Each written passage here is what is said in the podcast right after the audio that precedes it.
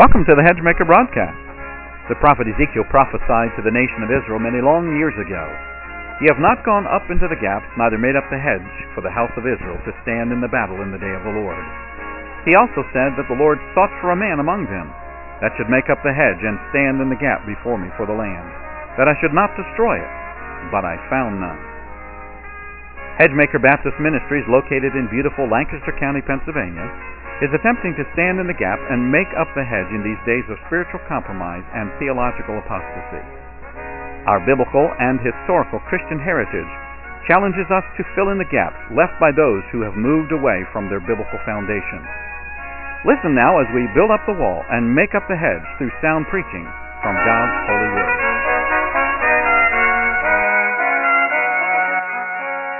All right, we're talking about new things. Tonight our subject is a new cart. We'll begin looking here at 1 Samuel chapter number 6. 1 Samuel chapter 6, let me give you the background. There's actually two stories that we'll look at. The first one here we'll do as introduction, and then we'll get into the second story about the new cart. So 1 Samuel chapter number 6. If you were to go back to chapter 4, we find the children of Israel battling against the Philistines. The Philistines were not the only enemy that Israel had, but uh, they were a primary enemy of the nation of Israel. And they were in battle with him in chapter number 4, and they decided they were losing the battle, said they decided let's take the ark with us into battle. I didn't really research that, but just off the top of my head I'm thinking that's not where the ark belongs. Because the ark was supposed to be the source of worship, but they, I think, this is my thought, they had a superstitious idea that if they could get God's ark into the battle that they would win the battle, and that did not happen. In fact, the Philistines captured the ark.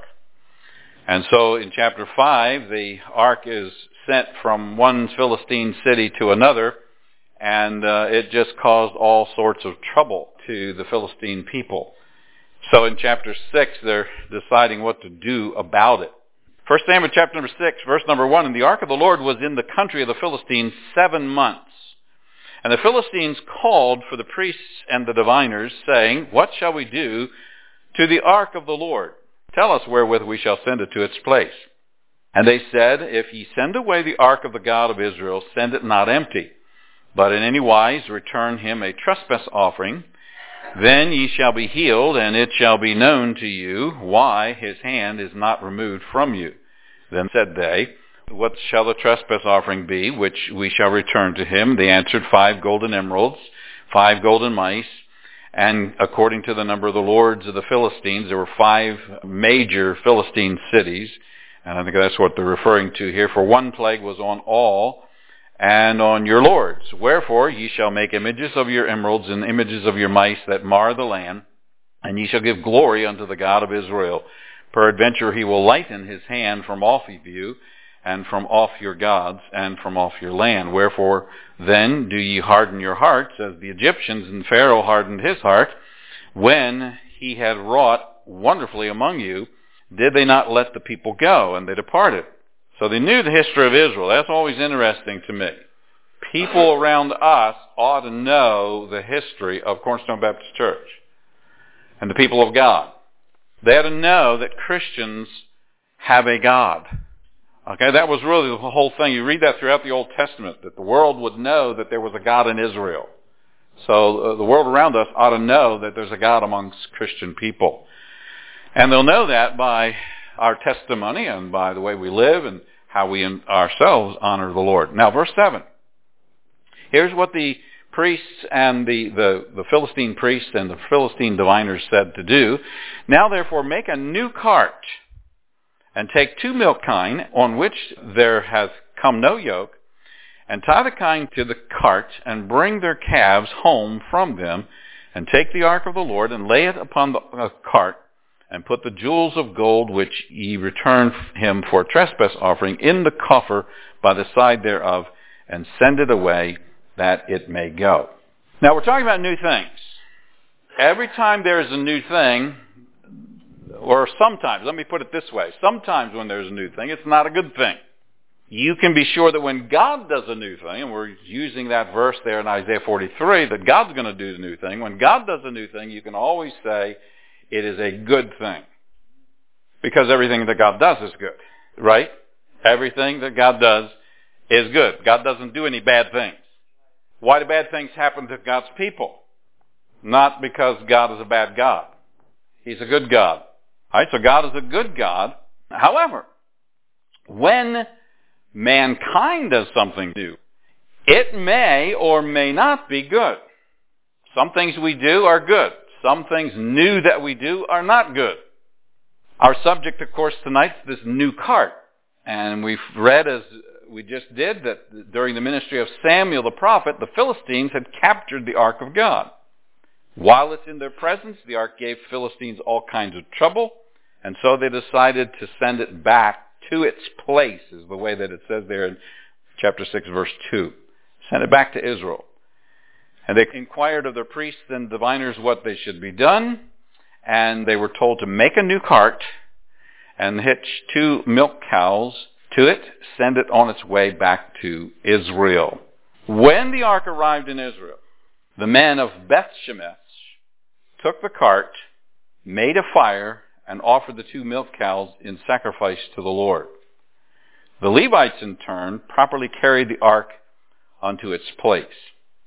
Later, we read in chapter 7 and verse number 1 that the men of Kiriath Jearim came and fetched up the ark of the Lord and brought it into the house of Abinadab in the hill and sanctified Eleazar his son to keep the ark of the Lord. Let's read a couple of those verses. Chapter 7, verse 1.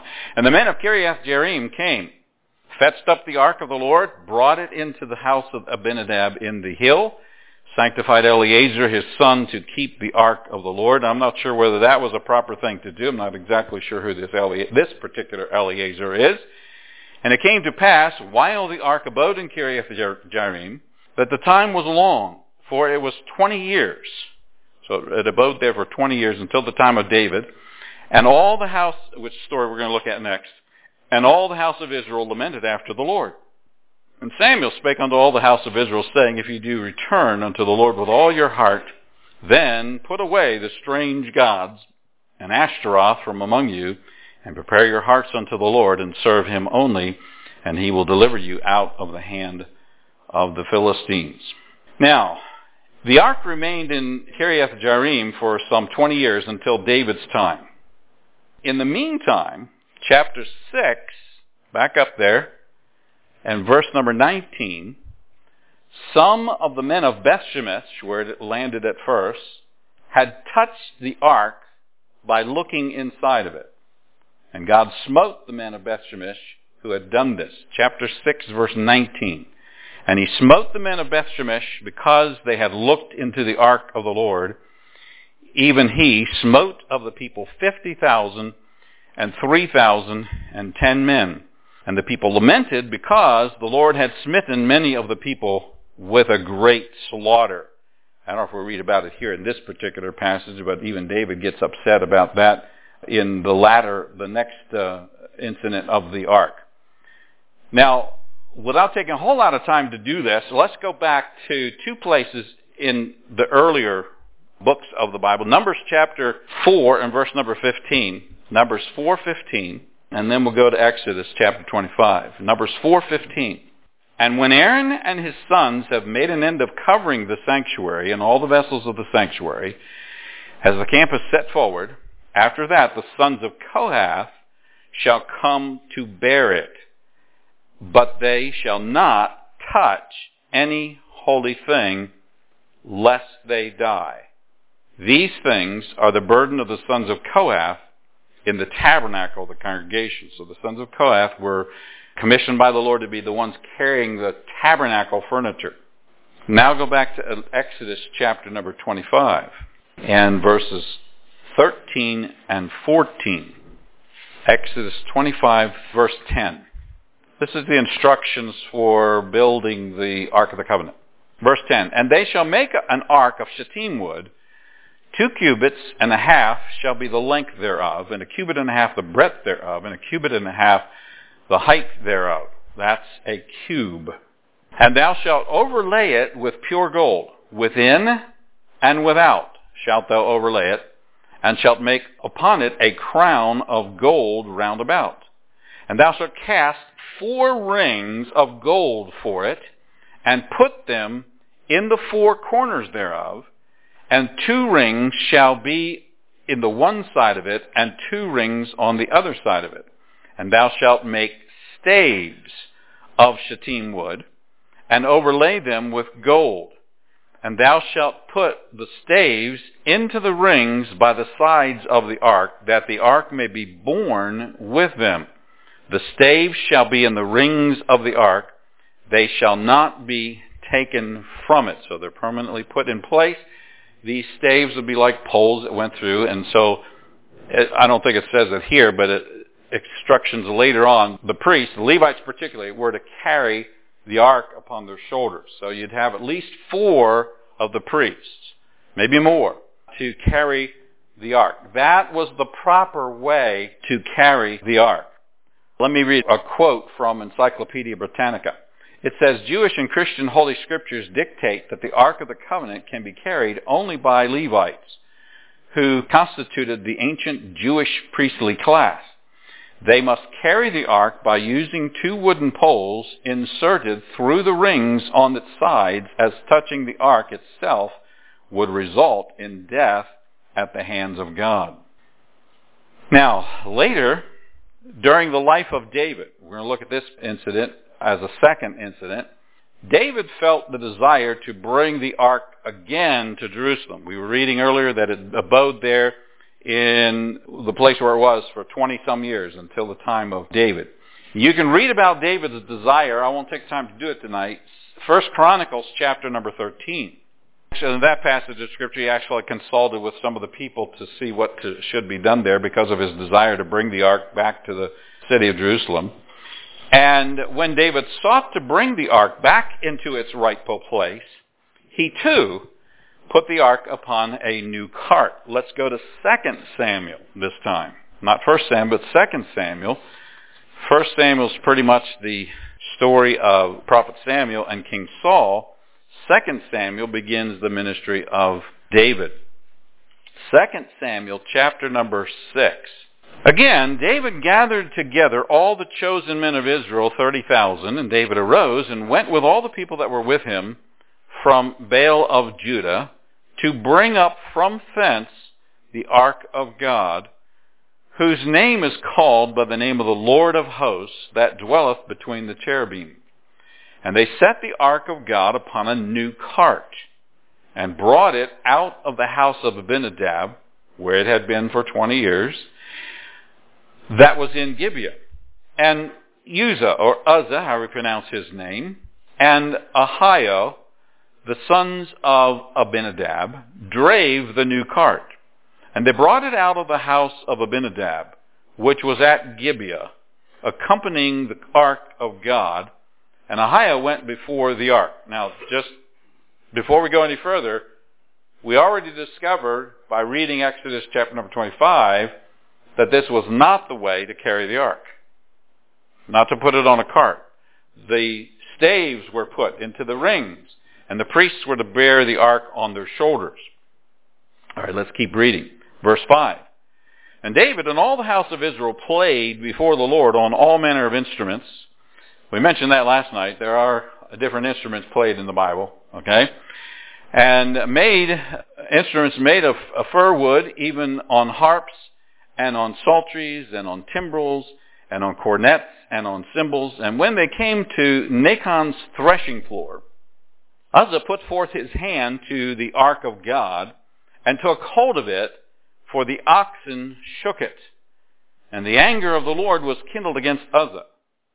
So he put forth his hand and touched the ark. And God smote him there for his error. And there he died by the ark of God. And David was displeased because the Lord had made a breach upon Uzzah. And he called the name of the place Perez Uzzah to this day.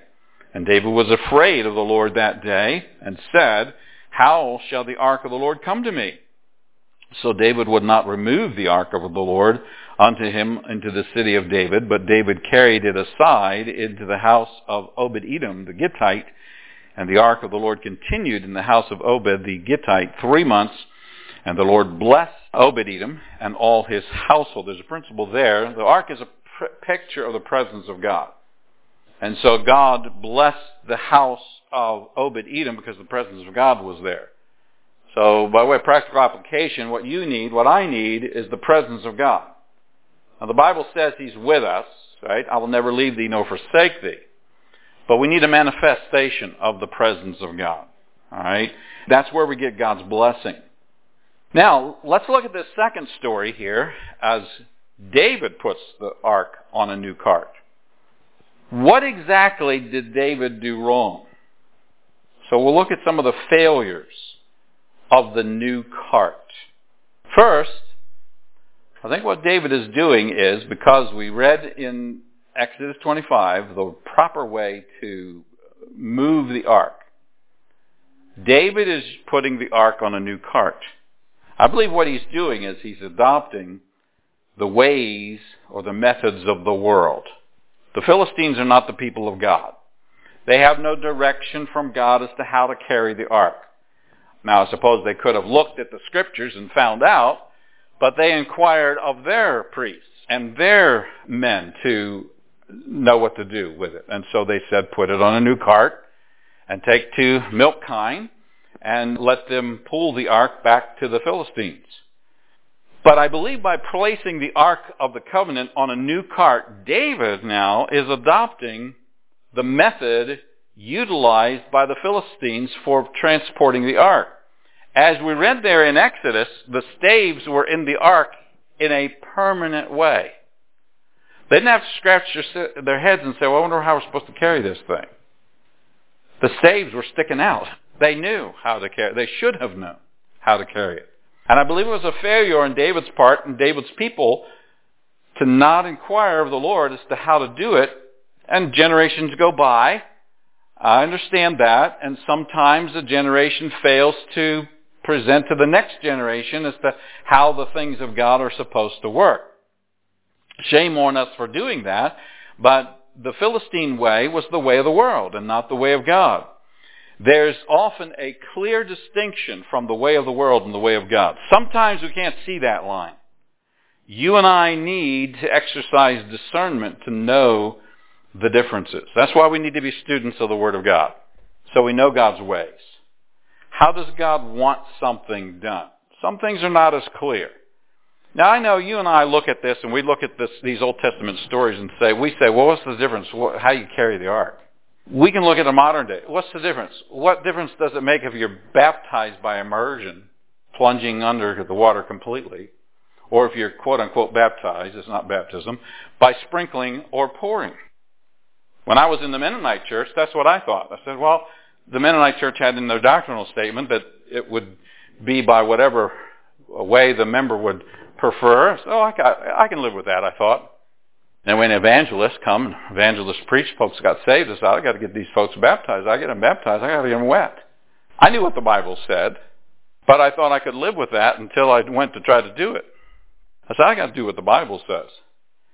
And I had a young whippersnapper of a Bible college student from Appalachian Bible College. He simply said, you know that word baptizo means to dip, to plunge under. I said, yeah, I know that. And it's like the Lord said, duh. What difference does it make? Well, it's the method that God says to do it. That's why. Does it make any difference? No. In our thinking, no, but we're not God. Why did God say, I want you to carry the ark via these staves? You know, you and I would think that the cart would be an improvement upon a way of do. I mean, we could take away the work of four men, at least, and uh, put the ark on a cart and make it easier. Well, there's some ways we can make God's work easier, but it may not be God's way. We need to think about that. We need to be discerning about that. So I think the first thing that David is doing wrong is adopting the ways, the methods of the world. Just because it seems to work for the world does not mean it should work for us. We need to do things God's way. In so doing, number two, David is also rejecting the way of God. By placing the ark on a cart, David rejected the prescribed method for transporting the ark. Again, we understand that these staves were there and they were in a permanent situation, so there should be no ignorance as to how to carry the ark. And of course they could look it up as well because God gave the instructions. So ignorance was not an acceptable argument for doing things our own way. There are many times in our lives when we can plead ignorance. We don't know you've perhaps come into your experience as a Christian. Well, I didn't know what the Bible that the Bible said that. You know, when I was in Bible college, I was not really taught much about biblical separation. And when I began to see some of it, I said, well, you know, I need to do what the Bible says, whether I was taught it or not. But I could plead ignorance that, what I didn't know. But God still holds me accountable. I'm not going to look through this either, but there's a number of scriptures that we could look at regarding what the Bible calls sins of ignorance. You know, if you read through that, you're not excused because you don't know. You're still guilty. It's if you get stopped by the policeman and he says you were doing 55 in a 25 mile zone, you could say, well, I didn't know. Should have known because the sign's there, but you could plead Ignorance. I didn't know. What's he probably going to say? Doesn't matter. he may or may not give you a ticket, but he has every right to because you're violating the law. So ignorance is not an answer. Same thing with Christian experience. Ignorance is not an answer to and a reason for rejecting God and God's way. Now also, kind of alluded to it already, the third thing I think that David does wrong, he tried to improve on the ways of God. Again, to our modern way of thinking, placing that ark on a cart would be an advancement in technology. The cart would feasibly replace these four or so priests who would be needed for carrying the ark the old-fashioned way. Someone pointed out that God's method always uses people. I think that's the best way. And I thought about you folks with your lack of a piano player. It would be better if you had a piano player. But since you don't, you have a mechanism. Is it wrong to use the mechanism? No, I don't believe so. We don't have a New Testament scripture that says thou shalt have a piano player. Okay? We do have an Old Testament scripture basically that's saying thou shalt carry the ark this way. And they said, no, we're not going to do it that way. So I think we need to be careful about, yeah, maybe there's some things we can do in the ministry that will be easier because we're employing some medium of some sort and not utilizing people. But God's plan is for people to be involved. Okay? As much as possible. Teaching Sunday school, driving a bus, any number of things. Praying for missionaries, sending birthday cards to church members as well as missionaries. There's any number of things that people can do. God has designed that gifted people would do the work of the ministry. Again, nothing necessarily wrong with machinery. I use machinery all the time. I don't know how the old timers preach without a computer. I have a Bible program that I use on my computer. I just recently got rid of most of my books because I'm not preaching on a regular basis, and so I said everything I need I can probably find in that Bible program or online, so long as I have internet connection.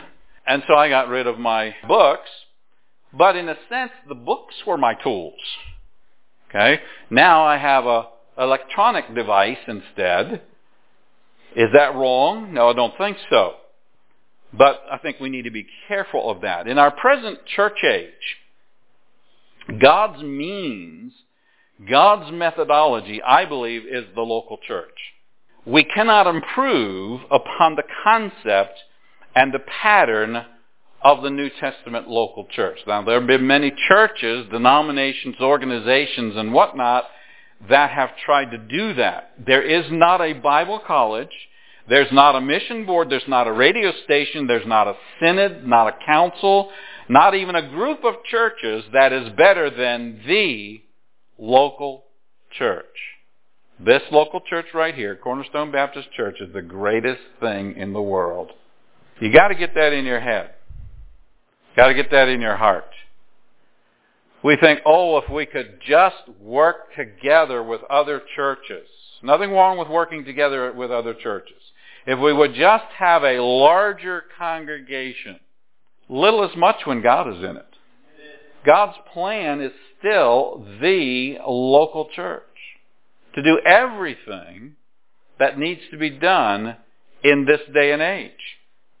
The local church, that's it.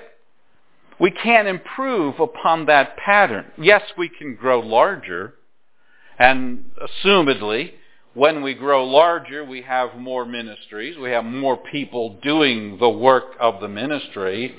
But as small as this group might be, this group can reach the world for Christ. We can. God doesn't put a premium on largeness, bigness. Look at the example of David and Goliath. Who was the bigger one? Goliath. Who was smaller? David. Who had the bigger God? David. Who did the more for God? Not giant Goliath.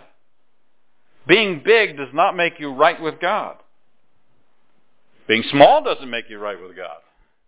Being right with God makes you right with God. All right? Small or large.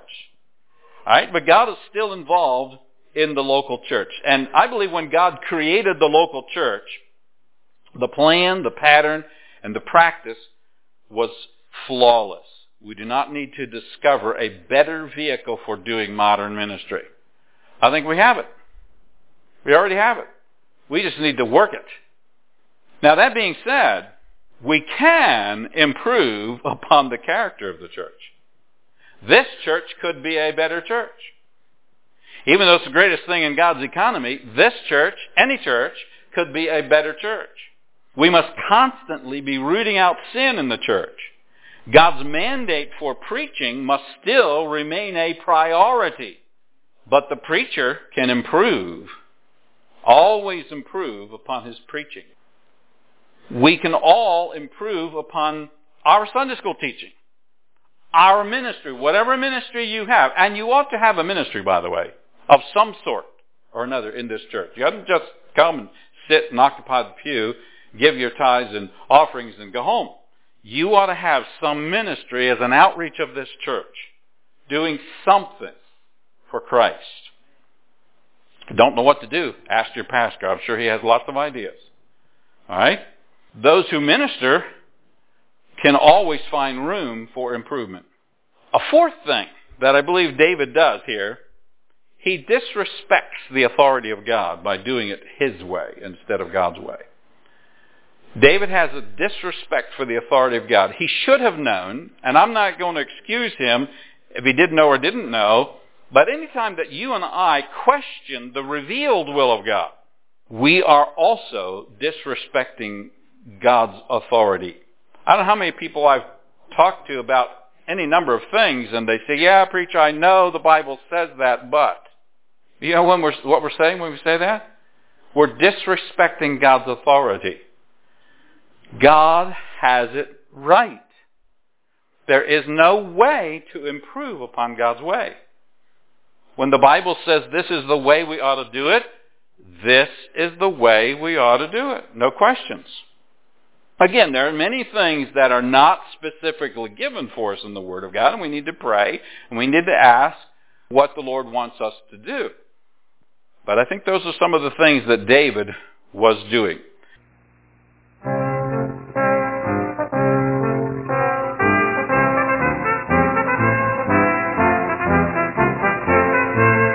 This is Dr. Lee Hennies, and we want to thank you for listening to the Hedgemaker broadcast today.